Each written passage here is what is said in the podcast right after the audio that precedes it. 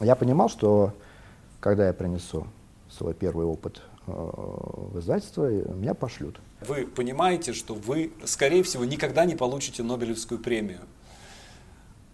Да, э, что Э, если сериал можно снимать говно. И это можно говорить, да? Можно, можно. Мы заплатим. Причем заплатим очень круто.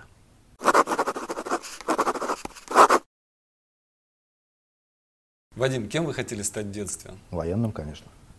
Э, Вообще Конечно, почему? По- э, Но, Семья? Да, да, я вырос э, в военной среде, отец у меня был военным.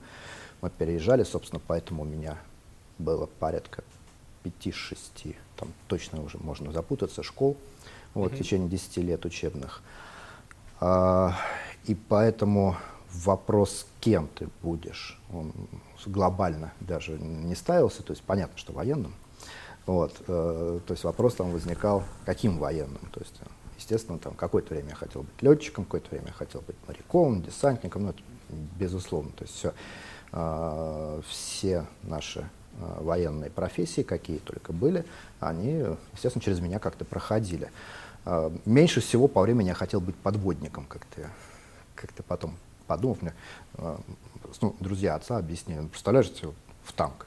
Я говорю, ну пойдем, ну пойдем. Они меня привели в танк, мне было, по-моему, ну, 10 или 11 лет. Так, ну, они, чтобы для понимания, танки там стояли через забор. Вот. То есть просто мы зашли туда, то есть я э, ходил там э, не в общем, э, на нас там особо внимания не обращали. Вот мы зашли, меня посадили внутрь туда, захлопнули, да, ну, естественно, ни одного, то есть там э, был э, друг отца, захлопнули люк. Он говорит, ну как? Я говорю, достаточно тесно. Вот. Ну, ну, не, не очень так хорошо, хотя, конечно, мальчику, э, ребенку там доста- ну, довольно просторно, но все равно вот эта вот э, сталь, металл вокруг, много всяких приборов. Он говорит, а тебе представь, так вот ты полгода. Это Что твое рабочее полгода? место. Да, э, нет, полгода вот так вот. Я говорю, как вот так вот? На подводной лодке. Папа твой сказал, что хочешь подводником быть. Я говорю, нет, уже не хочу. Вот, спасибо. Но вы По- представляли себе свое будущее? Вот как вы его представляли? Вы генерал, вы человек, идущий в атаку, да? То есть э, мы же всегда видим, А. мечтаем картинками. Дело в том, что э, по большей части, в, в основном, э, в любой нормальной армии, а советская армия была нормальной, э, офицер, чтобы дойти до больших звезд, должен был пройти через все этапы становления. То есть понятно, что он был, был младшим офицером, у тебя будет э, взвод, у тебя будет рота. Вот, ты будешь в том числе водить в атаку, потому что э, для нас командировки куда-то на войну, для нас, для детей я имею в виду, м, твой папа поехал куда, в командировку, вернулся с орденом. Для нас это было нормально и до Афганистана. Вот, потому что э, мужики, которые приходили к отцу, в том числе у них были там боевые ордена. Вот, э, у моего отца был боевой орден. То есть, э, как бы, это нормально для э, армии, для военной среды. И у меня был, в принципе, более-менее расписан э, план жизни, ну, лет на 20, наверное, после выпуска, да. Я знал, в каком я э, буду училище, я знал, что будет потом, э, примерно в каком округе я буду служить сразу, ну, и так далее, и так далее. И вы, что у вас было дальше? Суворовская или Нет, армия, Суворовская нет, училище? То есть что, училище, военное училище Минское. Мгм. И, а что за училище? Где, кто, чему, чему учили? Что, А, вот что наиболее запомнилось? э, за... Нет, вы, так- закончили нет, нет, его, нет, да? Нет, в том-то и дело. Вы спросили, кем я хотел быть. Я закончил авиационный институт в итоге в Москве. Вот. а, Просто дело в том, что я а, должен был, ну как, по плану, который у меня был, я должен был учиться в Минске, а когда подошло время, Минск стал столицей Это другого 91 государства. год, да. да. И, собственно, э, можно было э, немножко поменять направление и стать, наверное, военным уже здесь, да. Я имею в виду в российских училищах. Но как-то в 90-х годах все немножко поменялось. Вот. И когда, ну, то есть мы же из этой среды, да, мы видели отношение к людям этой профессии, к военным, да, которая тогда появилась. И то, что делали и, э, как сказать, люди, э, то, что говорили в прессе, то, что происходило э, в реальности это все как-то не позволяло связывать жизнь вот с этим. Тем не менее, я пошел в авиационный институт, у меня был интерес к технической, технической профессиям, потому что, в общем-то, в школе мне достаточно легко давались именно технические а, предметы в том числе. Но вот по специальности я радиоинженер, соответственно, офицер запаса, но когда я выпускался, там обычно с нашего курса, с нашего потока процентов 30 забирали купцы сразу. То есть вот тебе вручают диплом, тут же сидят купцы, ребята, ну потому что хорошая специальность, как бы мы, а, у нас для военных, в принципе, как, мы универсалы. То есть у меня военно-учетная это бортовая РЛС истребителя МиГ-29, а Гражданская — это наземный РЛС, то есть я могу и уклоняться, и сбивать их.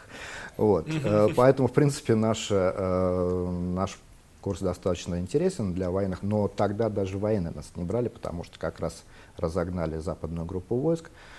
Вот, и было огромное количество профессионалов с огромным опытом, на фоне которых, конечно, студенты были никому не нужны.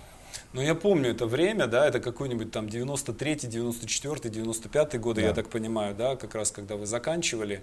И э, это было время, когда э, военный аэродром можно было купить там за 5 буханок хлеба, условно говоря да, при этом э, соблюдались какие-то внешние ритуалы, там, скажем, я помню, я работал журналистом в то время, и я должен был проехать в некий военный поселок.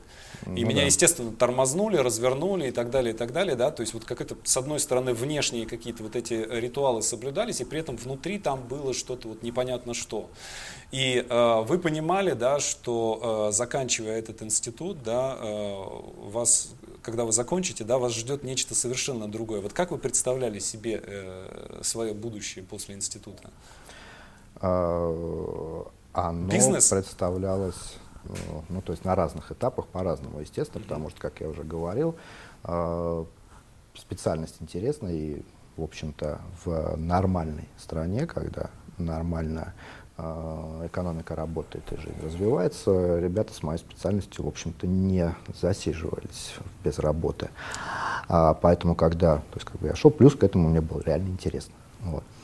А когда, чем ближе к выпуску, правильно, как вы сказали, в общем-то, э, из-за того, что армию разгоняли, э, появилось большое количество, не только э, на военных да, должностях, но и, в общем-то, люди, которых увольняли, они же шли, в общем-то, работать. Плюс к этому промышленность, на которую, для которой нас готовили, ее тоже гробили.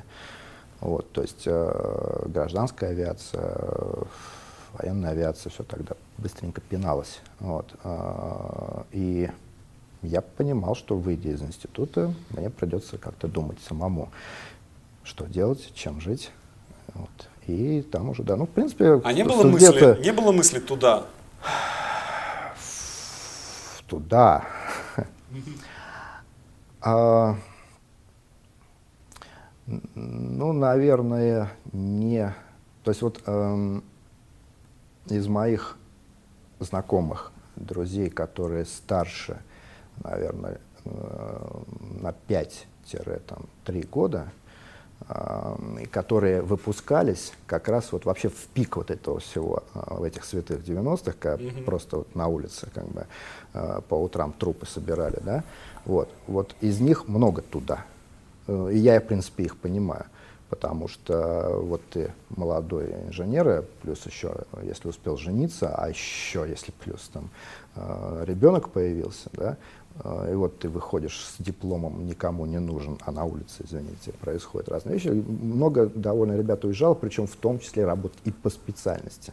Mm-hmm. Потому что те сказки, которые нам тогда лили в уши, что э, мы со своими знаниями никому не нужны, они были сказками. То есть, начав рассказывать сказки, я понимаю, я, я лучше понял, что такое сказка. Вот. А, и Работают ребята по специальности, э, либо, в принципе, в смежных областях, потому что для нас, если ну, технарю довольно ну, не так сложно освоить там, тоже программирование, например, особенно так, который был тогда, да, тем более, что у нас, в общем-то, курс был вот именно но вот. они нашли э, себя? Там? Они нашли себя, вот, большая часть нашла себя, то есть э, они работают, некоторые стали топами, причем в серьезных компаниях. Вот, но это уже совсем-совсем. Вот. Это редкий случай, да, но тем не менее они есть, такие случаи. А наше, а поколение, наше поколение как-то меньше. То есть кто хотел, уехал, но их было уже, уже меньше. Уже меньше, потому что ну, здесь дом. Вот. Да и как-то все стало налаживаться? Э, ну, не то чтобы совсем налаживаться. То есть э, я не могу сказать, что я был и сейчас пребываю в восторге да, от тех времен. Вот. Э, но а когда вы начали писать? А... Первый роман это Тут все сложно, уже, на самом уже деле. конец Первый роман начало это нулевых. 2001 год. 2001, да. Но это, это издание. То есть это э, март 2001 года он вышел в свет. Соответственно, вы уже взрослый дядька к этому времени. Да ладно, 28 лет. Под тридцатник.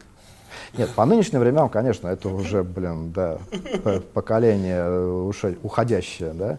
А тогда я, в принципе, до сих пор считаю, что э, раньше нет смысла. Угу. Потому что, условно говоря, э, любая книга, она должна что-то нести. Любая, подчеркиваю. Э, приключения это или э, какая-то философская проза, бытовая проза. Да? Э, в любой книге есть некий заложенный автором смысл. Хотя бы вот такой чуть-чуть. Хотя бы там не обижайте маленьких, да, но он есть. И вопрос в том, как он подается. И люди с опытом, люди, все-таки, которые видели чуть больше, чем школьная скамья, они все-таки подадут этот смысл интереснее. А попытки какие-то что-то писать были до этого времени? Потому что ну, первый роман, он прям вот готовый, да, то есть видно, что это цельная вещь, да, что она с, как бы, э, что это не ученическая работа, грубо говоря. А, я, оказавшись в институте, э, точнее поступив в институт, я оказался в э, студенческой самодеятельности, в студенческом театре. Угу. Наш, ну как, технические вузы, технические как сказать, специальности, они требуют довольно большого погружения, довольно плотного погружения. И нужно как-то отдыхать. Вот. Я думаю, поэтому много э, знаменитых студенческих театров, по крайней мере, в советское время, по крайней мере, в мое время, да, mm-hmm. как раз вышло из технических вузов. Потому что нужно как-то вот хоть чуть-чуть, но от этого всего отвлечься. И у нас была сильная команда, сильный студенческий театр «Зеркало», и в нем вот я с первого курса Э, естественно, как в любом как бы, вот, самодеятельном таком коллективе, э, это все занимались и придумывали, и сочиняли, и там как-то принимали часть в постановке, но у меня так получилось, что я больше придумывал. Угу. И для того, чтобы придумывать, требовались записные книжки. То есть едешь в метро, увидел какую-нибудь сценку, записал. Увидел какого-нибудь забавного человека или там группу людей, записал. Манера поведения, записал.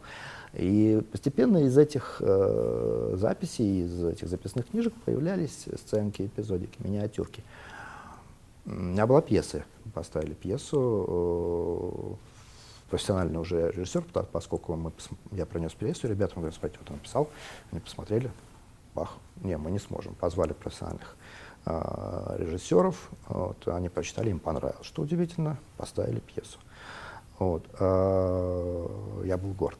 То есть вы начинали с драматургии. Да. А потом, когда закончил институт и оказался вот так вот на, на улице, можно сказать, был период, когда, э, ну, то есть из театра я практически ушел э, надолго, потому что это была работа, сон, работа, mm-hmm. Вот, э, нужно было опять же, да, найти что-то, что, где-то как-то э, делать. Но потом, через, несколько, через некоторое время, все равно вот эта вот старая привычка к записным книжкам, она взяла свое. У меня продолжали эти книжки накапливаться. Это же не требовало большого времени. То есть то же самое. И с кем-то встречаешься, казался забавным. Ну, записал. У меня была мысль, я там ребятам отнесу, отдам, э, там, может, что-нибудь придумаем. Блог да, до блога. да, да. Угу. Вот, может, что-нибудь придумаем, там, напишем какую-нибудь сценку. Вот. А в какой-то момент я понял, что вот эти записные книжки, они, э, это уже довольно большой материал, причем э, его можно систематизировать. То есть там не один какой-то персонаж получается, а группа персонажей, то есть там народность какая-то с характерными чертами. Там, не какая-то э, сценка или эпизод, а уже э, цепочка последовательности эпизодов, то есть какая-то мини-история, да, которая может стать частью чего-то большего. И я, да, по э, выходным, в том числе, когда было свободное время, по, по ночам, я начал писать, поскольку у меня не было никакого опыта, вот именно э, литературного, да, то есть э, драматургия такое, мощное слово, да, вот, э, было произнесено.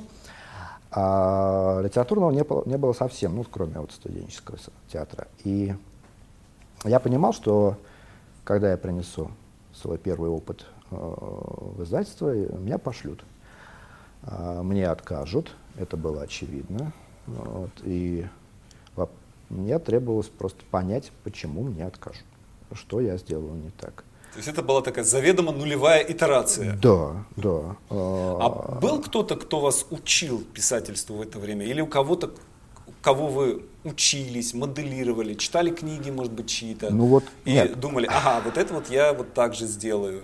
А, по, а, если вы имеете в виду книги по, нет, сказать, по имею, развитию, ну, да, в то время их не было. Да, вот это я хотел сказать, это какие? коучи личностного да, роста, да, это да, сейчас, да, да вот это, не было. вот. А, тогда это, э, ну я в принципе с детства много читал. Вот, то есть, видимо, в результате все это накопилось и Ну, вот можете вышло. назвать каких-то вот главных авторов, которые, э, чей опыт вы использовали? Ух, ну, в той или иной я степени. Понял. А,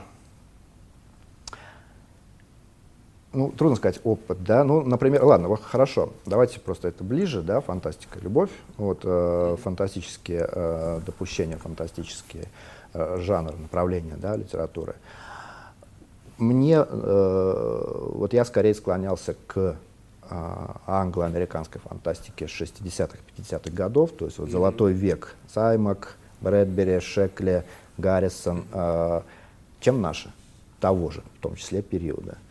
Отличие очень серьезное, в первую очередь, они, американцы я имею в виду, они рассказывали свои истории – так, что э, не требовалось усилия, чтобы в них поверить.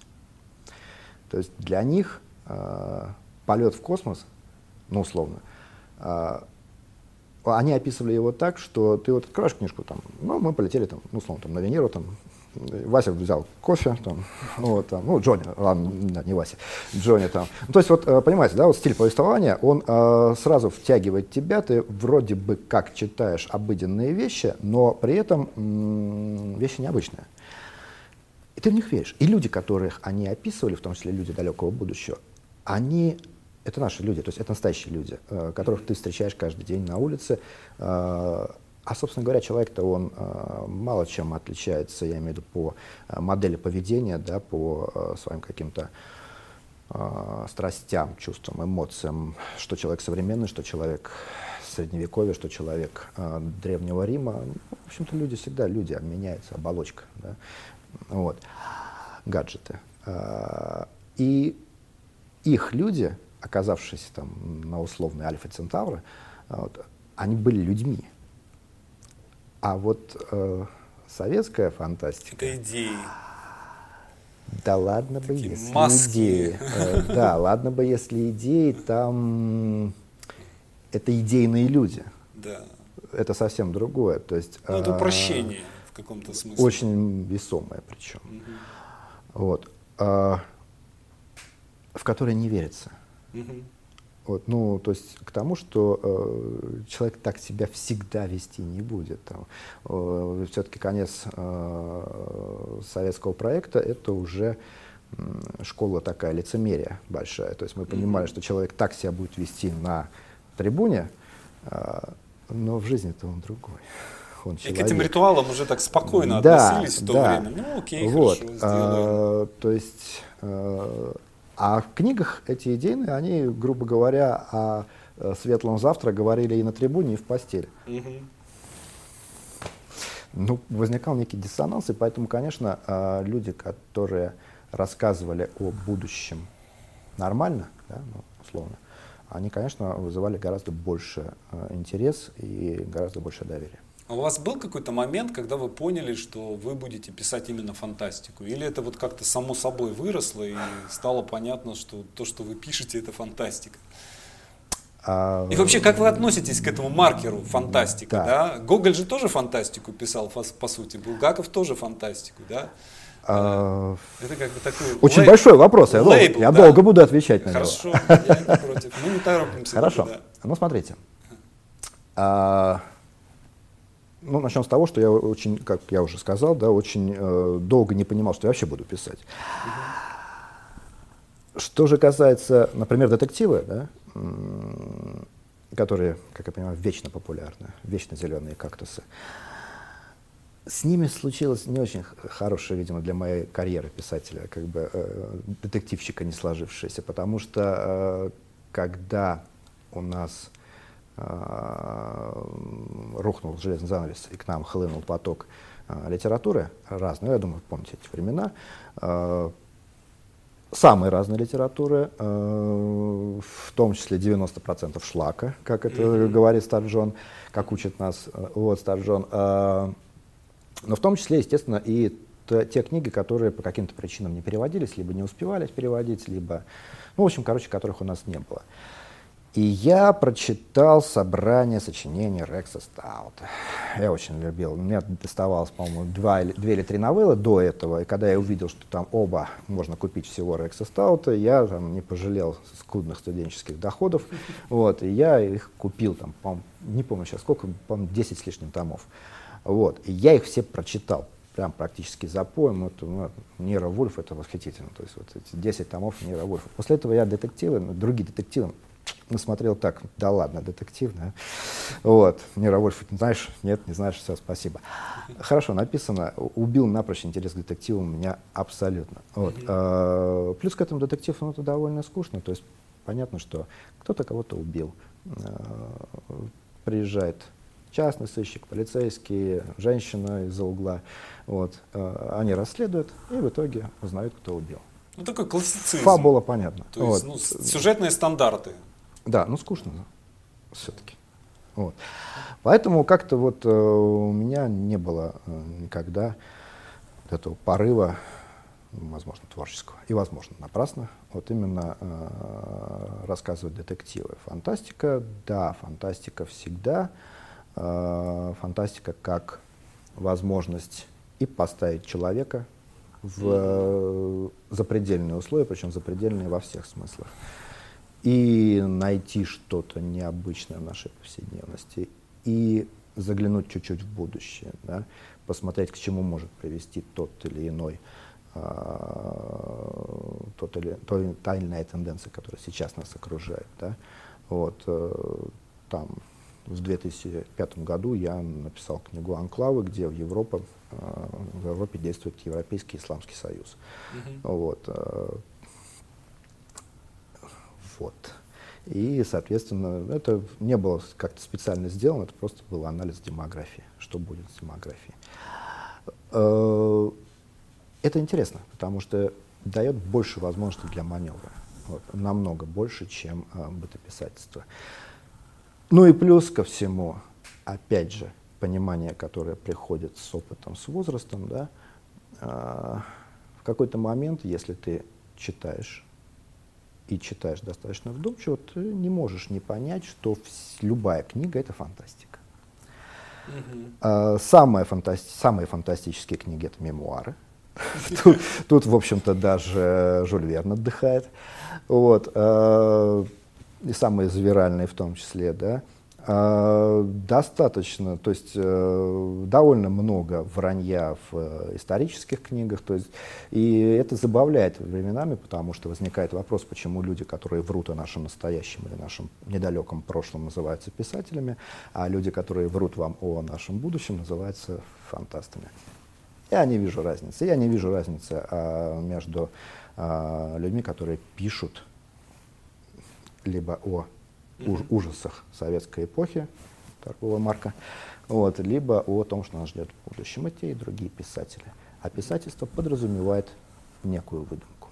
Но, тем не менее, э, вот некая, есть такая неписанная иерархия жанров, да, и мы понимаем, что в этой иерархии жанров где-то там в самом низу находится детектив, и чуть выше его на ступеньке находится фантастика, но тем не менее, опять же, вот в этой неписанной иерархии э, это э, считаются низкие жанры. И, ну, условно говоря, вы понимаете, что вы, скорее всего, никогда не получите Нобелевскую премию да, э, что э, вот да. как, как бы, э, вот, ну, во-первых, интересно, на самом деле, мне всегда было интересно, ну, я детективщик, да, мне всегда было про свой жанр интересно понять, как бы, как он стал низким, когда и в какой момент, вот, и мне интересно вообще, думали ли вы э, об этом, да, почему, как, как вот в, в общих глазах э, аудитории, да, жанр стал низким, при том, что там есть, на мой взгляд, э, ну, невероятно крутые тексты, очень просто. Дело в том, что когда вы говорите о э, неформальной иерархии, да, угу. э, вы подразумеваете одну страну. Согласен, ту, которая нас окружает. Согласен. А здесь, в принципе, мы находимся в королевстве кривых зеркал. И в искусстве в том числе, даже, наверное, в основном, то есть вот в той, э, скажем так, интеллектуальная среда, которая нас окружает, она э, искорежена искажена и не имеет ничего общего с нормальной интеллектуальной средой, которая должна существовать. Простой пример. Вы же не только детективщик, вы еще и к кино имеете прямое отношение. Да. Существует неписанные, не, неформальная э, иерархия в кино, да? Вот сериал, есть, есть, есть, сериал, есть сериал, низкий жанр, да, а есть там полный метр, э, ну, условный там комиксы, да, есть там полный метр уже что-то такое э, с претензией, да, о нашей жизни.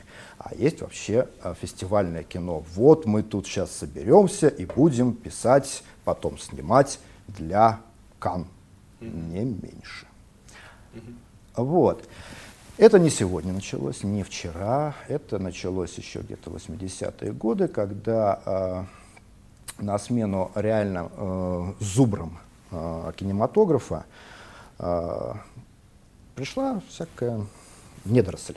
Вот. А все хотят славы, знаменитости, э, быть богатым, знаменитым, известным и авторитетным человеком.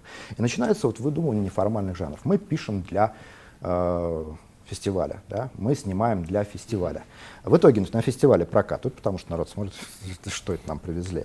А в кинотеатрах тоже, потому что народ смотрит, это, это, это вообще что? Это умное интеллектуальное кино. А, ну ладно, мы тогда лучше пойдем похрустим попкорном на Человеке-пауке, да, ну условно. Mm-hmm.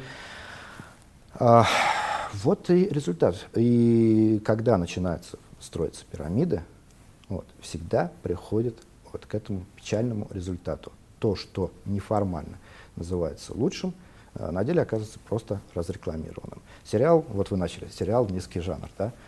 А, живой пример, сериал а, «Во все тяжкие», да? Это вообще роман в шести частях. Вот. Да, ну я-то как раз вот, считаю, э, что э, э, низкий жанр это всегда во все времена низкий жанр, он и оставался. Да, то есть э, а... все эти фрески Микеланджело это низкий жанр. Да, то есть это ну, люди да. приходили в церковь, которые читать не умели, да, и вот они это видели, да, и получали информацию. Комиксы, конечно, да. Вот, э, ну это да, визуализация, но в любом случае тут мы немножко за, заходим, потому что. Э, кино в любом случае это визуализация. Угу. Вот, э, собственно говоря, э, здесь и кроется ответ. То есть, э, если не работать, то не получится ничего. Если конкретно стать задачу, я вот снимаю там для фестиваля, то ты даже для простую линейную историю снять не сможешь. Mm-hmm. Простейшую, без всяких заворотов. Mm-hmm. Да? А, живой, очень интересный пример, мне очень нравится. А, помните фильм низкого жанра, да? а, «Крепкий орешек» с Брюсом Уиллисом да, 80-е да. годы. Да? кино. Прекрасное кино, то есть это такая квинтэссенция боевика, снят по роману. Так, на секундочку. Вот. Угу. А, то есть один низкий Я жанр. не знал. А, собственно говоря, почему он такой? Угу. Породил целую франшизу. Угу. То есть это, если мы посмотрим, то очень много э, знаковых фильмов э, снят именно по романам, по книгам. То есть у них в основе есть литературная, литературный источник. Собственно, вот что можно сказать о жанре. То есть э, Ну, это же низким, да, и возвращаясь к тому, что мы живем в королевстве кривых зеркал, Нью-Йорк Таймс не стесняется публиковать рецензии и на детективы, и на фантастику, и при этом не смешивать их э, жанр, это не жанр и прочее. Это литература. То есть в нормальной стране, нормальном интеллектуальном окружении отношение к литературе определяется только качеством самой литературы. Вот. А не тем, что написано. Если уж мы говорим, называем фантастику а, низким жанром, ну, придется апологетам а, пирамиды, да, выбрасывать из литературы очень много людей. Ну, Стивен Кинг, например, в Америке это серьезный большой писатель, каковым он и является, да. Ну, в Англии, скажем, Агата Кристи, ну, в центре Лондона стоит памятник Агате Кристи, да, то есть это классик английской литературы. Об этом и речь. Да. Наша аудитория это по большей части молодые писатели, да, по большей части начинающие и по большей части люди, которые стоят вот у этого у входа в цитадель, да, и, собственно, хотят, э, хотят попасть э, в, туда, где публикуют книги, да, туда, где люди становятся писателями. Вот как у вас проходил э, процесс входа в индустрию? То есть вы помните, да, как вы отправили первую рукопись в, э, в издательство, какую вы получили обратную связь? А, да. Как держали в руках первую книгу? О, ну это, это вообще это отдельная песня. Э, это рассказ примерно на два с половиной часа. Хорошо. Да, вот. А, вход, э, он был каким? То есть тогда уже, это, соответственно, 98-й примерно год, 99-й, угу. когда у меня уже был закончен э, первый роман, первая версия первого романа. Э, которая, соответственно, сама писалась примерно года три. А вы сразу понимали, что это серия? Да, потому что, э, может быть, не с первого дня, но по мере того, как я свои записные книжки, о которых я говорил, я переносил в цифровой вид, компоновал, структурировал, получались какие-то э, и миры, и, э, то есть получался мир, да, э, сюжеты, линии героя, я понимал, в какой-то момент я понял, это момент был довольно ранний, что я э, весь этот мир, о котором я хочу рассказать, и все сюжеты, которые уже я придумал, я в одну книгу просто не впихну. Mm-hmm. Вот, э, нет такой возможности, то есть либо эта книга будет там толщиной сантиметров 20, вот, либо э, это, это, это будет просто, вот, э, как сказать, тыр-пыр-пыр, все по верхам, быстренько-быстренько, раз-раз-раз. Ну, такие книги тоже бывают, да, когда вот хочется автору очень много всего э, совместить, и в итоге получается, закрываешь книгу и думаешь, а что ты прочитал-то сейчас? Такое впечатление, что это синопсис сценария, uh-huh. даже не сценарий. Вот. И я понял, что это будет не одна книга. Другое дело, что я не сказал об этом издательству. Вот. А, не стал портить сюрприз. Вот. Но э, когда меня приняли рукопись первую, я сел за вторую. Но это забегая вперед. А тогда, э, собственно, я э, прочитал, поискал в интернете следы издательств. Я говорю, что я не имел никакого отношения к этой кухне, к этому миру абсолютно. Вот, поискал в интернете следы издательств, интернет тогда был не особенно развит, как бы, поэтому следов нашлось всего шесть что они из себя представляли, я понятия не имел. То есть для меня, это я сейчас так сижу, вспоминаю иногда, э, как там я ходил по издательствам, я думаю, блин, я вас пинком двери открыл, они уже тогда, в общем-то, были, ну, в общем, номер один, ну, ну делили, опять же, да. Вы в Эксмо сразу А в Эксмо я вообще не заходил в первый раз. Вот. Ну, не нашел я тогда в интернете. Вот, и я распечатал э, шесть адресов, Единственное, что я не отправлял, то есть я сразу себе поставил задачу, я не отправляю по электронной почте, не отправляю а, по обычной почте. Вот. Нужно было посмотреть, кто где живет. Вот. Распечатал шесть э, рукописей и поехал по э, издательствам. Взяли везде, дальше порога не пустили нигде. Вот, сказали приходить через месяц. Вот. А, Стихи здесь оставьте. Да, да, да, да, да. А, опять же, еще раз, я прекрасно, я догадывался, точнее не то, что прекрасно знал, но догадывался, что так будет, потому что я э, к этому моменту уже довольно долго работал, и в том числе мне приходилось э, брать людей на работу и проверять, и поэтому я знал, как правильно дистанцироваться от э, людей с улицы. Я, оказавшись в их роли, я прекрасно понял, что так это, это нормально. То есть редакторы стараются как можно реже вот так вот напрямую общаться с авторами. Через месяц я поехал, поскольку мне никто телефонов тоже не оставил, я через месяц поехал по всем издательствам спрашивать, как и что. Э, везде мне там через охранника отвечали, что нет, спасибо, нас это не интересует, не взволновало. И в последнем уже, в самом последнем издательстве, когда я понял, что, блин, план просто рушится на глазах, э, потому что план был как раз узнать, почему нет. То есть я mm-hmm. ехал, понимая, что мне скажут нет, но мне, блин, поговорить с человеком из этого мира.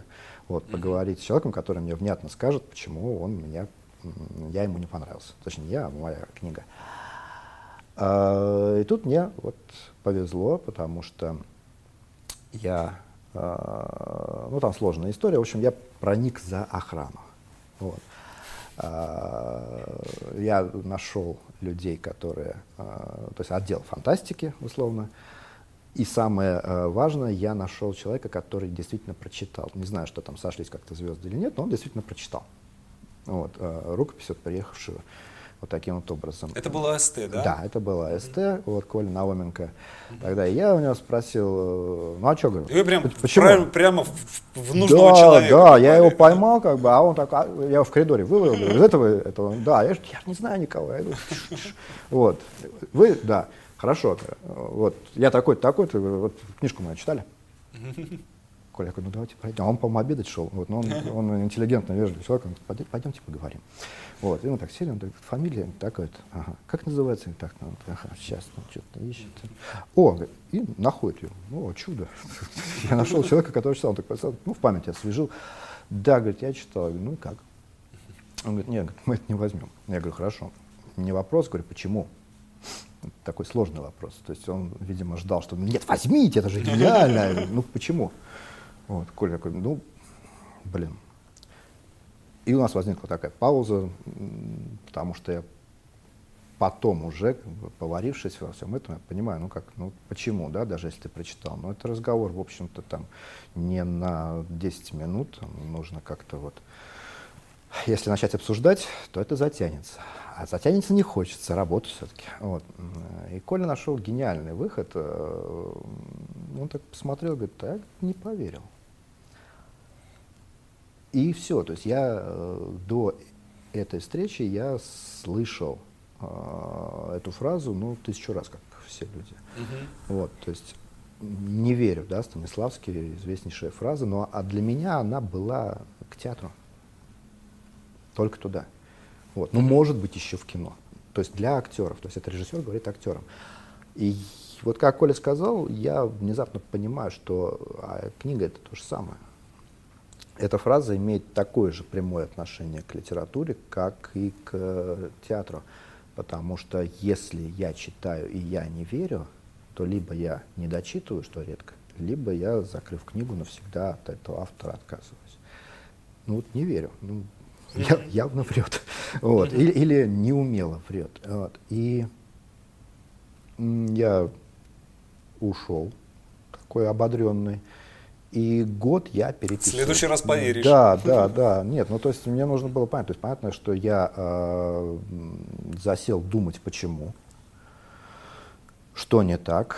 Я, в общем, понял, что с письмом было что-то неправильно. Вот, э, с рассказом истории, потому что любая история требует своего варианта рассказа, своего языка рассказа. Вот да? что главное вы поменяли вот, э, в этом тексте? Вот, ну как, стиль рассказа, да, то есть вот э, как эту историю преподнести, препод, ну, подать, рассказать ее, ну вот именно рассказать, потому что mm э, все осталось как было, сюжет, э, эпизоды той же самой последовательности, ничего не поменял, вот хотите верить, хотите нет, все осталось mm как было.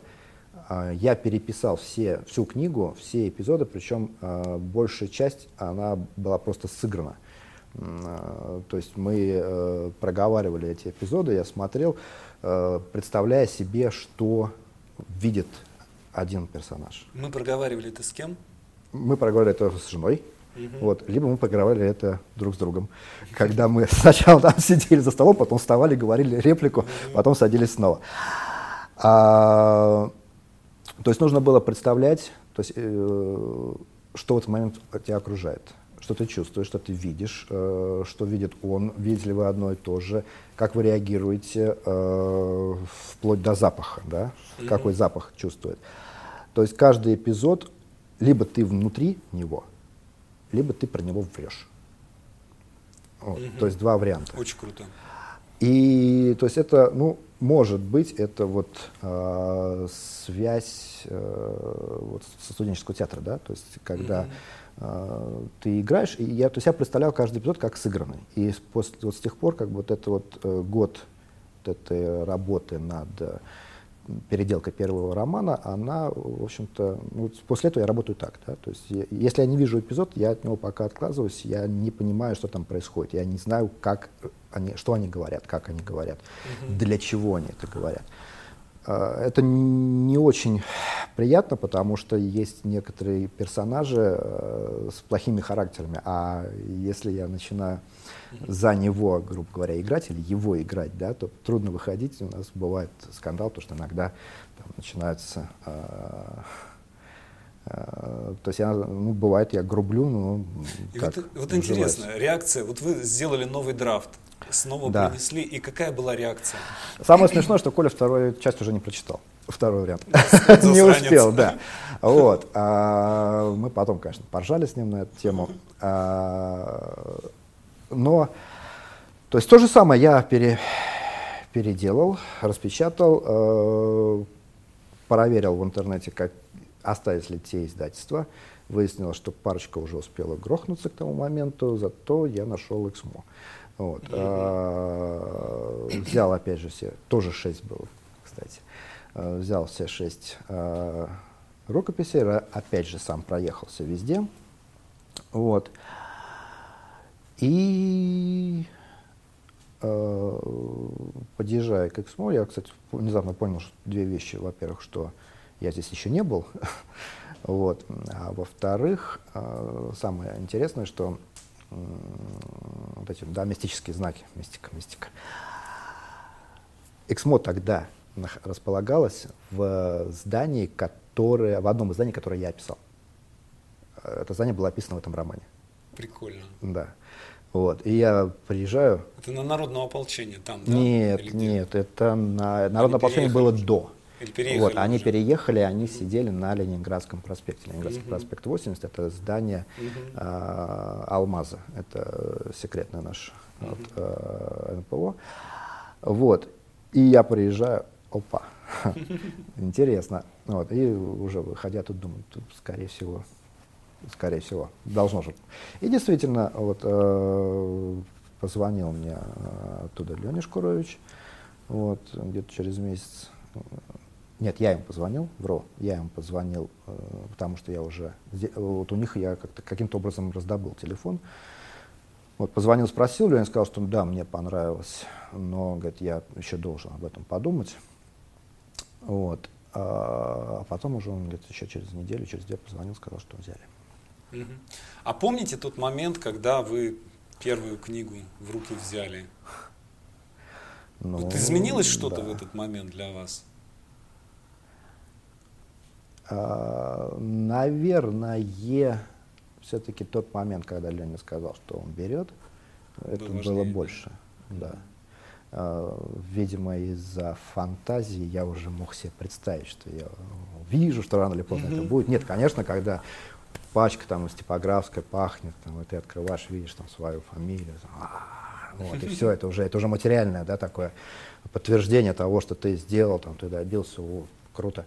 Это, это очень важный момент, да, но вот у меня все эмоции остались вот там, то есть э, вот основные эмоции вот так вот, потому что здесь уже был такой карнавал, ха, там друзья, вот, э, поздравления и прочее, да, то есть, ну, я не говорил, то есть это, опять же, был сюрприз, то есть, ну, знали только самые близкие. А вот основные эмоции, да, когда, э, когда первый раз я услышал, что да, а когда плакаты по всему городу появились, это 2000, по-моему, как раз таки первый или 2002 год? Нет, нет. Нет, позже? Нет, нет, позже Что мне как-то запомнилось. Я в 2001 приехал в Москву, и я помню, что вот не Москва было, не было и плакаты не тайного было, города. Не было тайного города. Ну, значит, это, наверное, у меня. Это наложилось, да, потому наложилось. что, в принципе, там, нет, ну там э, шло все постепенно. А, а когда вы поняли, что вот все, я профессиональный писатель, я этим зарабатываю на жизнь, я этим буду заниматься всегда, и больше никакого какого самолетостроения?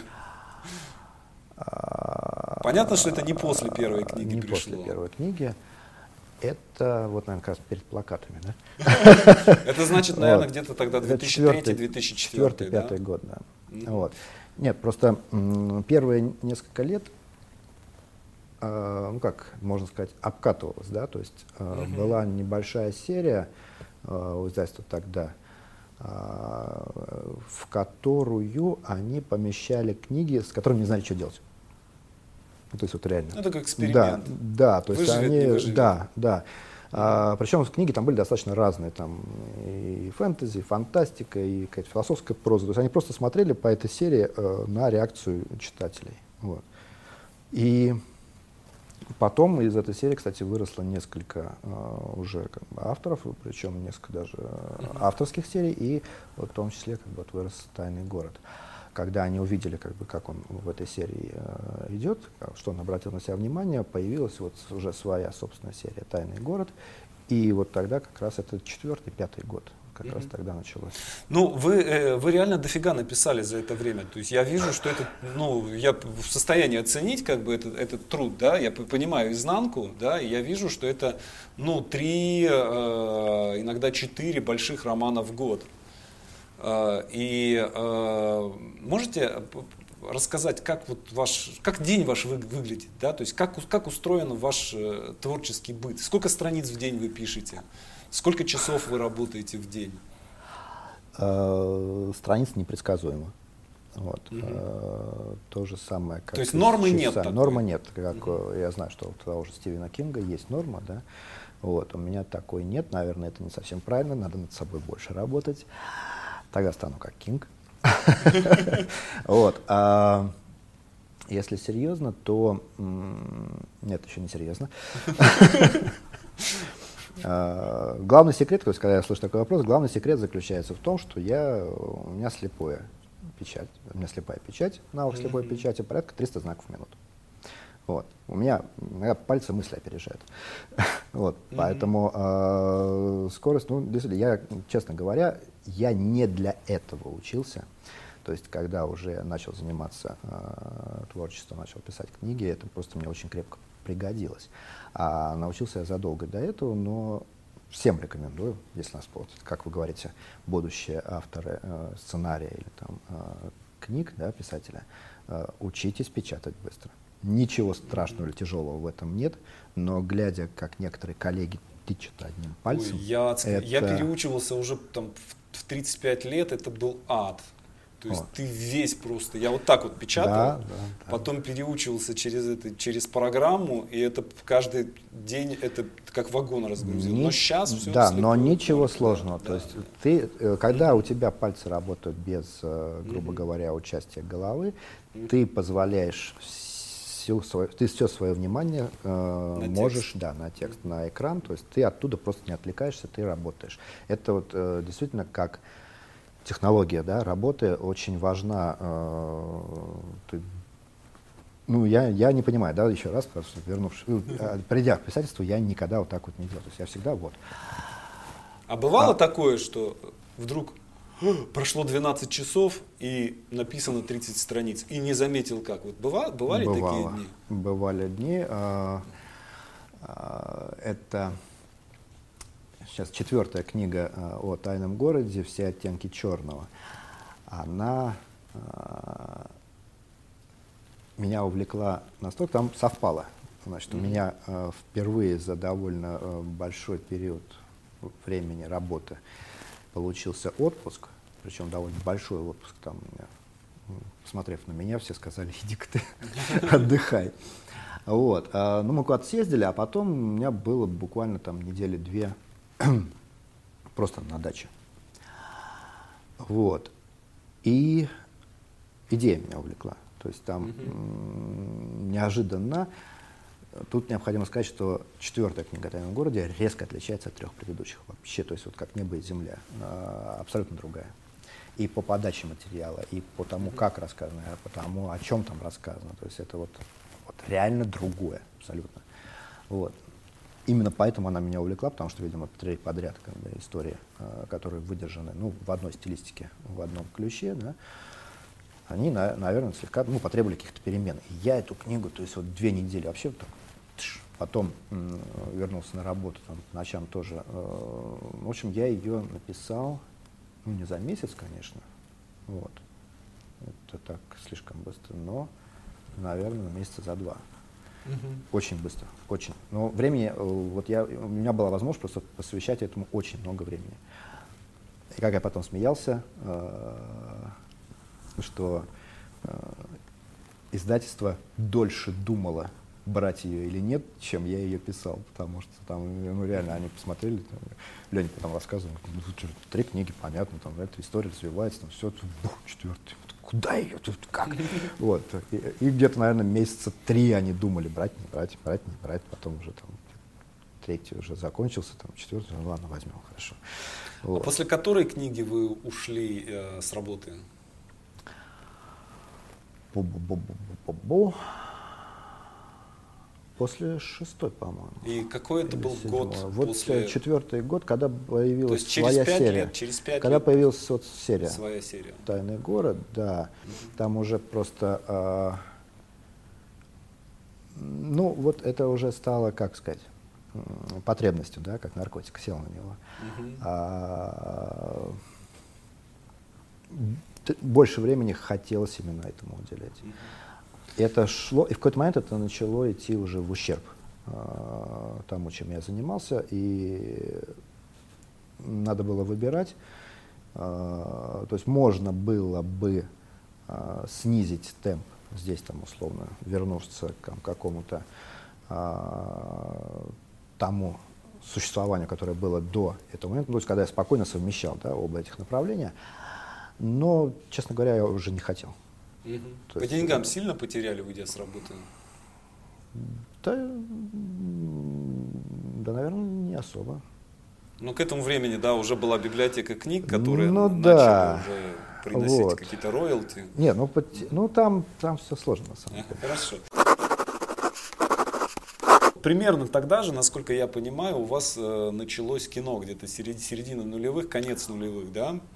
А, это э, все, я просто посмотрел, я не все, я посмотрел «Тайный город», да, то, что для Рена mm-hmm. снималось. А, это, я вижу, что там какой-то, ваша фамилия и фамилия соавтора, это экранизации или это реально сценарная работа, в которой вы э, вот прям этим шрифтом «Курьер Нью» что-то там э, писали? То есть какова, какова ваша степень участия в этих проектах? Там была не очень большая степень участия, потому что когда первый раз, э, ну то есть разговор о том, давайте там экранизируем эту книгу, эту книгу или там весь э, там сериал, э, они шли периодически. То есть mm-hmm. приходили какие-то люди, предлагали что-то, то есть там все это падало, вот потом приходили другие люди и так далее, и так далее. И в какой-то момент мы э, пришли уже, ну, начали довольно серьезно работать э, с одним продюсером, то есть там не с тем, кто потом снял сериал. Вот, э, там шла речь тоже о сериале, как бы, но это было задолго до. И серьезно, это в том числе был уже написан сценарий там, первой серии. Mm-hmm. Вот, э, примерный сценарий. Э, тоже мне предлагалось как бы вот э, принять участие, э, естественно, в том числе как сценаристу, да. Э, написали, принесли, ну, прислали мне почитать, я прочитал, и я понял, что это немножко другая, э, другой вид творчества, другая другой профессия. Угу. Я пишу, чтобы люди читали. Угу. Э, чтобы человек, открыв книгу, начав листать страницы, он э, снимал кино вот здесь у себя. Вот, это мы все знаем, да, что читая книгу, ты снимаешь лучшую в мире экранизацию, угу. той, которой никто не приблизится. И в этом задача писателя помочь снять этот фильм. Задача сценариста помочь посмотреть. То есть сценарист э, пишет так, чтобы это увидели. Э, не прочитали, а увидели, сидя в зале или там на диване перед телевизором. Это совершенно другой э, способ и подачи материала, и, соответственно, э, построения материала, то есть э, воздействия на, в данном случае, зрителя. Сценарист — это другая профессия. Но вам понравилось то, что, то, что получилось? Или вы вот э, так, на, вот на каком вот уровне? На уровне смотрели? сценария э, понравилось. На уровне исполнения есть много вопросов. Хорошо, давайте так. Давайте не будем в эту сторону углубляться. Ну, да. Нет, ну э, это, кстати, вопрос, он э, пересекается с тем, о чем мы говорили вот, э, не так давно, жанра, да, жанра, угу, жанра. Да. Э, причем пересекается очень резко, потому что мы можем смеяться сколь угодно о существования вот этих вот э, неформальных пирамид и прочее, да, жанровых отношений к жанрам. Но это действительно ломает наш э, мир, потому что люди, тут я говорю сейчас о людях творческих профессий, отвыкли относиться к жанру серьезно. Угу. Угу. Вы, а это невозможно. Посмотрите, как Быков играет в «Красной шапочке», как Басов играет в «Буратино». Посмотрите, как э, тот же э, Де Ниро играет в «Пробежке перед сном», комедии, которая, это была его первая комедия, сейчас он уже снимается как бы в разных фильмах, да, но тогда, в начале 90-х, это была вообще первая комедия, драматический актер, которого позвали в комедию, посмотрите, как он там играет. Играет. А у нас э, считается, что... Если сериал, можно снимать говно. И это можно говорить, да? Можно, можно. Вот, у нас отсутствует... Мы сами снимаем э, сериалы. Да, у нас отсутствует вот это вот, э, как сказать, точнее, не отсутствует, у нас присутствует где-то на подкорке э, мнение, что где-то я могу нахалявить, отработать спустя рукава. Но уж если меня позовут, там, грубо говоря, там, Спилберг. да, Спилберг, ух, я там вот так вот, как встану, да, как сделаю, а никто при этом не понимает, что Спилберг-то он будет смотреть на твои предыдущие работы. Да. Опаньки. Это что это за физиономия в кадре? Не-не-не, мне это не нужно. А никто это не понимает. То есть э, все как-то вот там вот мы выкладываемся, а здесь не выкладываем. Нельзя так. Ну, так не бывает. Что здесь э, я выкладываюсь, а здесь работаю спустя рукава, потому что рано или поздно, скорее рано, ты начнешь везде работать спустя рукава. Угу. Обязательно. Мы ленивы. Человек ленив. Это вот э, аксиома, которая вообще не требует доказательств. Ленив. Если есть возможность схалтурить, будет, схалт, будет халтурить. Если есть возможность. Если да, он поймет, что э, и здесь тоже, и здесь будет. Если себя не, э, постоянно не тренировать, не э, показывать, не заставлять себя работать на износ, э, ты везде будешь халтурить. Mm-hmm. Везде без исключений. Не видел ни одного исключения. Собственно говоря, это была основная претензия. Ну, вот. Вадим, вот смотрите, э, мне кажется, что ну, я имею возможность как бы немножко так курсировать между разными комьюнити, и я вижу, что, скажем, ну, детективного комьюнити в России нет. Да? Э, сценарное, сценарное комьюнити практически не существует. Э, а фантастическое комьюнити, оно выглядит ну, со стороны как бы оно выглядит, э, как некое такая, опять же, ну, закрытое сообщество, в которое очень трудно э, проникнуть и в котором внутри происходят какие-то такие странные непонятные вещи. Я это увидел своими глазами, когда приехал на Роскон. Да, то есть я увидел, что а кого там были? люди... А, а? а кого там были? Два года назад. Mm. Не помню. И вот э, я там выступал с мастер-классом, и ага. я просто вот прям мне я увидел, что люди, с которыми вот так ты можешь там с каким-нибудь Сережей Чекмаевым, да, ты можешь вот так вот пойти и пообщаться с большим удовольствием, да, но когда он там, он играет роль вот этого члена комьюнити. А вот, э, ну, во-первых, согласны ли вы с этим, да, э, если, ну вот, грубо говоря, общаетесь ли вы с Лукьяненко? Да. Да, то есть вот, да. и понятно, что это общение не, не просто как с человеком на улице, да, то есть это вы ощущаете себя членами такого Да, мы можем поговорить, да, безусловно, то есть мы э, общаемся и просто по житейским каким-то вопросам, угу. и э, очень интересно обсуждение именно вот э, литературное, да, либо, ну, все, что связано с фантастикой, ну и вообще, в принципе, с литературой, то есть угу. без проблем. Согласен или нет? Согласен да. с первой частью. Угу. Э, да, потому что я тоже не слышал, чтобы существовали какие-то там э, ассоциации, Ограничения асоци... не, не, ассоци... ассоциации э, писателей детективов, да, по-моему, в Америке, кстати, есть. Там есть даже отдельная ассоциация да. писателей триллеров. Вот, то есть вот, там вот. То есть, нарезочка да. очень. То есть они прекрасно понимают необходимость вот этих вот как бы комьюнити, вот этого продвижения, да. То есть, ну там все по-другому. Я говорю, что в нормальной интеллектуальной среде Литература вот, здорового человека. Литература здорового человека, да. Э, так вот, у нас, да, у нас этого нет. И, в принципе, и у фантастов этого бы не было, если бы э, советских времен не, не, в советские времена не появились бы такие клубы любителей фантастики. Mm -hmm. Вот. То есть, в принципе, это пошло с тех пор, то есть такая основа была сделана в те времена, а, когда фантастики было не очень много, а тяга к ней, интерес был огромный, создавались вот такие читательские клубы по интересам, фактически, да, а, которые занимались вот именно, а, то есть люди читали, обсуждали. Ну, то, что сейчас вот называются вот книжные клубы, которые, опять же, если мы берем Америку, блин, конечно, мы про Америку не будем говорить. Вот. Да, э, про литературную среду здорового человека, да, э, есть же читательские клубы, книжные клубы, да, где люди собираются, читают, э, готовятся к очередному там какому-то собранию, да, обсуждают. Mm-hmm. Это нормально, как ни странно, в 21 веке тоже востребовано, да. Люди встречают, общаются и в том числе обсуждают книги. Прекрасно времяпровождение.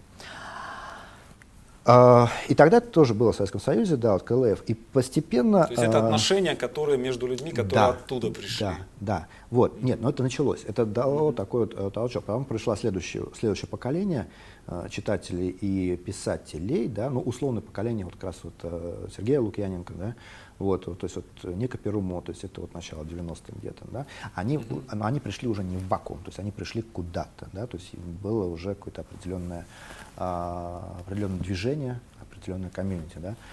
А, плюс в мировом тренде, да, то есть, ну, опять же, видишь, мы не знали, а, или, может быть, не все знали, что у детективчиков это тоже может быть, да, а о фантастике э, все прекрасно знали, потому что давно существует, существует и WorldCon, да, вот этот фестиваль фантастики, всемирный фестиваль фантастики европейский, есть масса э, фестивалей небольших, ну там, естественно, mm-hmm. началось все у англичан с американцами, да, опять же, типа того же комик-кона, то есть где Uh, ну, то есть то, что у нас называется комик-коном, кстати, скоро будет. Mm-hmm. вот. Mm-hmm. Uh, где встречаются как раз люди, uh, просто увлеченные фантастикой, не обязательно книгами. То есть сейчас это уже не только книги, а, косплей то же самое, да, mm-hmm. фанаты кино, либо любители кино жанрового да, обсуждения, а, любители книг, любители комиксов, то есть все, что связано с фантастикой, как ни странно в литературе и вообще то, что нас окружает, огромное число всего, да, вот этого творческих каких-то вещей, да, они связаны именно с фантастикой, именно с необычным. Это как раз для них сборище. И у нас стали появляться такие же вот такие же конвенты, фестивали, где как раз направлены на то, чтобы а, привлекать людей, а, любящих, занимающихся фантастикой. А, закрытая. Вот здесь можно спорить. Э, мне кажется, эта закрытость э, ощущаемая, она э, связана с двумя вещами. Ну, естественно, как на любом интернет-форуме, будем называть вещи своими именами, да, угу. рано или поздно появляются э, Хейтеры. старики, да, старослужащие, и... вот, которые реально все знают. Ну, то есть, грубо говоря, как себя повести, да, то есть, если ты приходишь на э, там какой-то форум, посвященный, не знаю, вообще фантастике в целом, да, а у тебя там э, за плечами только э, чтение двух-трех комиксов, да, про Человека-паука, и когда тебя спрашивают там, ну, дружок, что ты знаешь о Стивенсоне, что он написал «Остров сокровищ», да,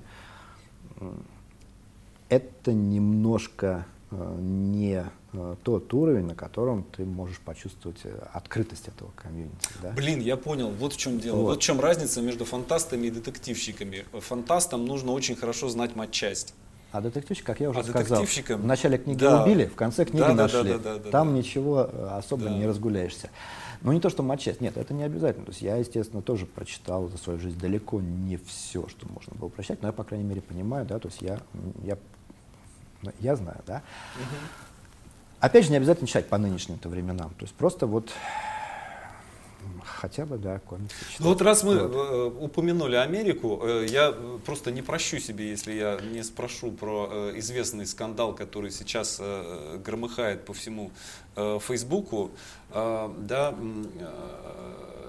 история о том, что Сергей Лукьяненко рассказал о том, что Галина Юзефович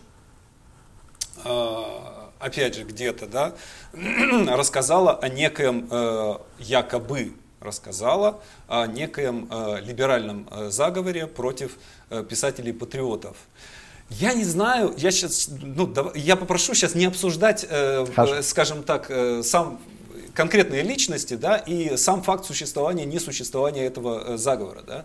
Э, но мне кажется, что вот этот, сам, сама вот эта история, да, она попала в какой-то такой очень важный э, нерв, связанный и с читателями, и с писателями. Вот то, что я заметил, опять же, поправьте меня, если это не так, в нашей фантастике, то, что она очень сильно направлена назад, в прошлое. То есть даже если это взгляд в будущее, то это все равно взгляд в будущее через прошлое.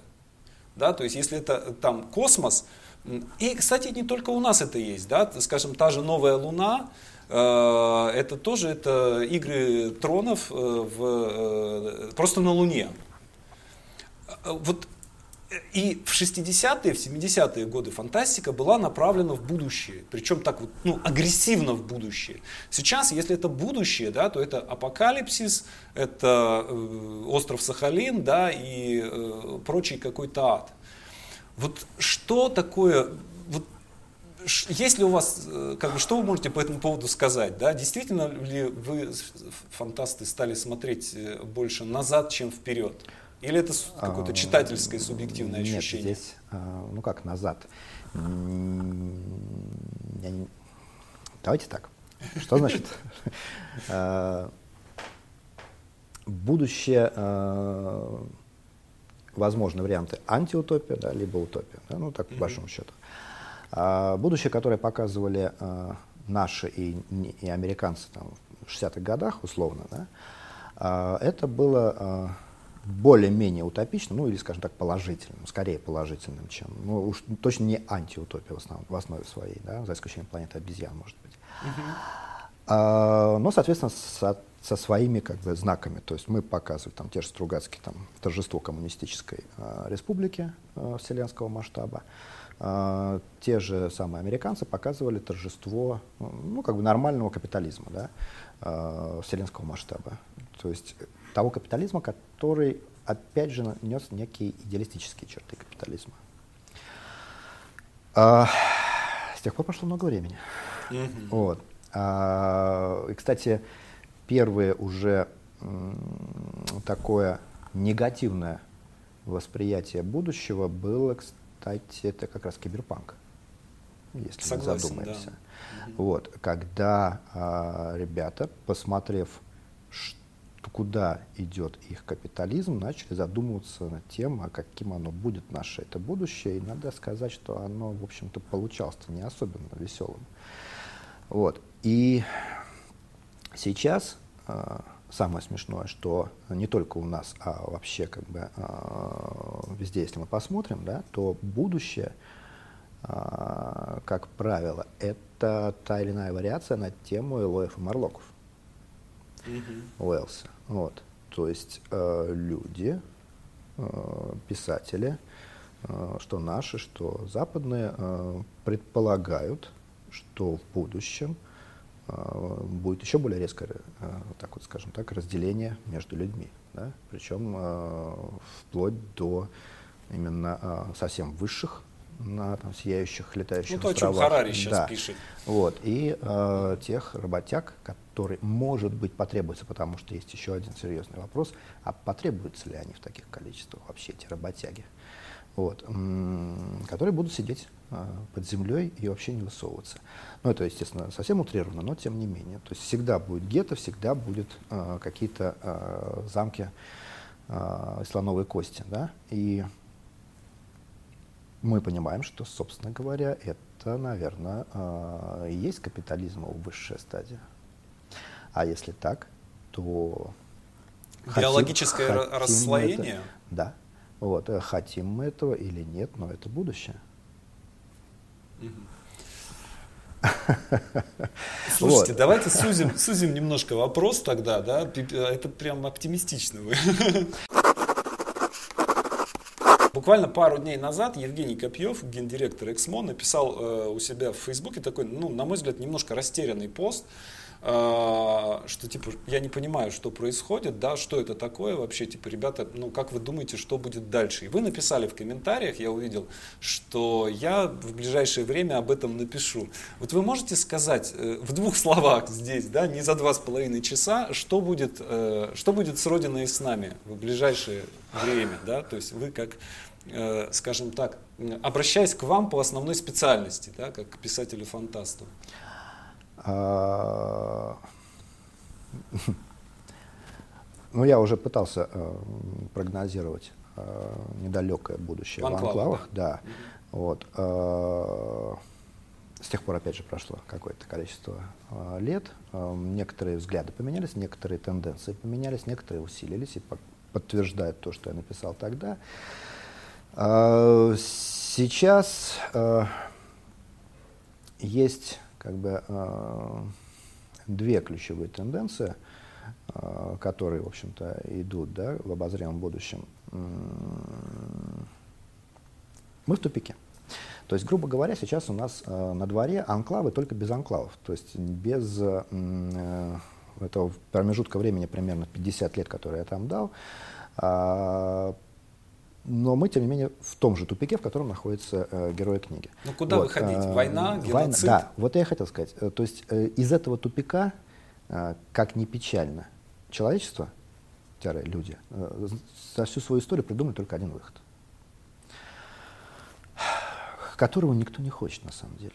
Вот, ну, за исключением совсем уж э, отчаянных оптимистов, которые верят, что после всего этого останется не радиоактивный астероид, а что-то более а, жизнеспособное. Вот. Все остальные не хотят этого. Но и выхода-то другого пока никто не видит. А, поэтому, а то, что выход нужен, это уже очевидно. А, то есть, условно говоря, какая последняя научная теория была? Квантовая. 20-е годы 20 -го века. 20-е годы 20 века квантовая теория. У нас нет научных теорий. Мы, блин, 80 последних лет просто тупо выпиливали айфоны из э, того наследства, которое нам оставили э, ребята в 19 начале 20 века. Все, что мы сейчас имеем, было разработано в 19 начале 20 века. Вообще все. У нас никаких прорывов нет научных. Вот, мы сидим, как те дикари, причем не только мы, я сейчас говорю о шарике в целом. Вот, мы сидим, как дикари просто. И у нас вот огромная перед нами, грубо говоря, а, статуя Давида, да, а мы из нее а, вырезаем камушки для прощей. Вот наша цивилизация сейчас. И все это понимают. Но что делать-то не знают. И вот сейчас Э, да, ощущение такое Ваша работа – предложить этот выход. А если я сейчас напишу, э, э, точнее, если я сейчас вам скажу, то это будет спойлер. А у меня книга. Ну хоть намекните, подмигните. Есть выход? Выход есть, но не очень хороший в любом случае. То есть в любом случае за все придется платить. За наше безделие, за эти 80 лет а, развития общества потребления, которое тупиковое по своему определению, вот, мы, мы заплатим. Причем заплатим очень круто. То есть все-таки война? Все-таки ну, геноцид? вот никто не хочет войны. Вот именно войны никто вот не хочет. В том-то и дело, что... Вот, нет, поэтому, э, скорее всего, я не думаю, что будет именно война, как мы ее себе представляем. Да? Вот. Но геноцид, да. В этой связи, э, вот человеку, приятном. да, человеку, который э, хотел бы сейчас заниматься фантастикой и писать фантастику, какой э, совет вы могли бы дать, вот, кроме осваивания слепого метода? Просто ну не хочется на геноциде заканчивать. На самом деле, люди, которые что-то могут, ну, что-то сделали, да, а, которые, а, которых я знаю, я имею в виду, и э, многие из которых как бы и писали, еще там начинали писать уже на моих глазах, да, там, и mm-hmm. был реально какой-то интересный результат. А, никто из них не подстраивался под кого-то и не, и тем более как бы не под какого-то учителя. почти все они, да не почти, просто все они люди со своим э, стилем, пусть непривычным, может быть, в каких-то э, вещах, да, там, читающему человеку, там, читающему того же Достоевского, да, потому что разница в стиле между романами XIX века, начала XX века, конца XX века, она колоссальна.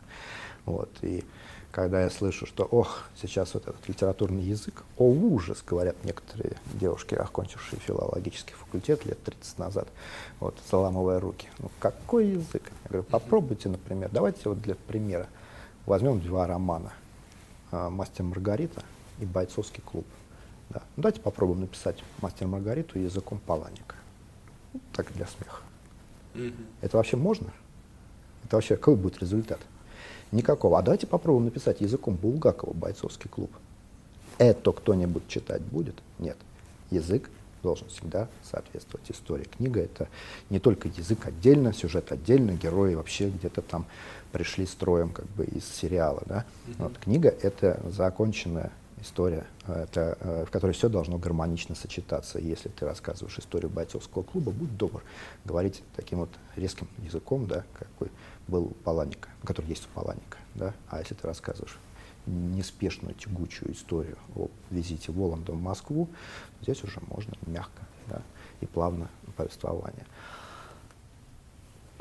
Вот думайте об этом, о том, что вы не что-то там пытаетесь сделать, а вы делаете законченно, да, и никого не слушаете.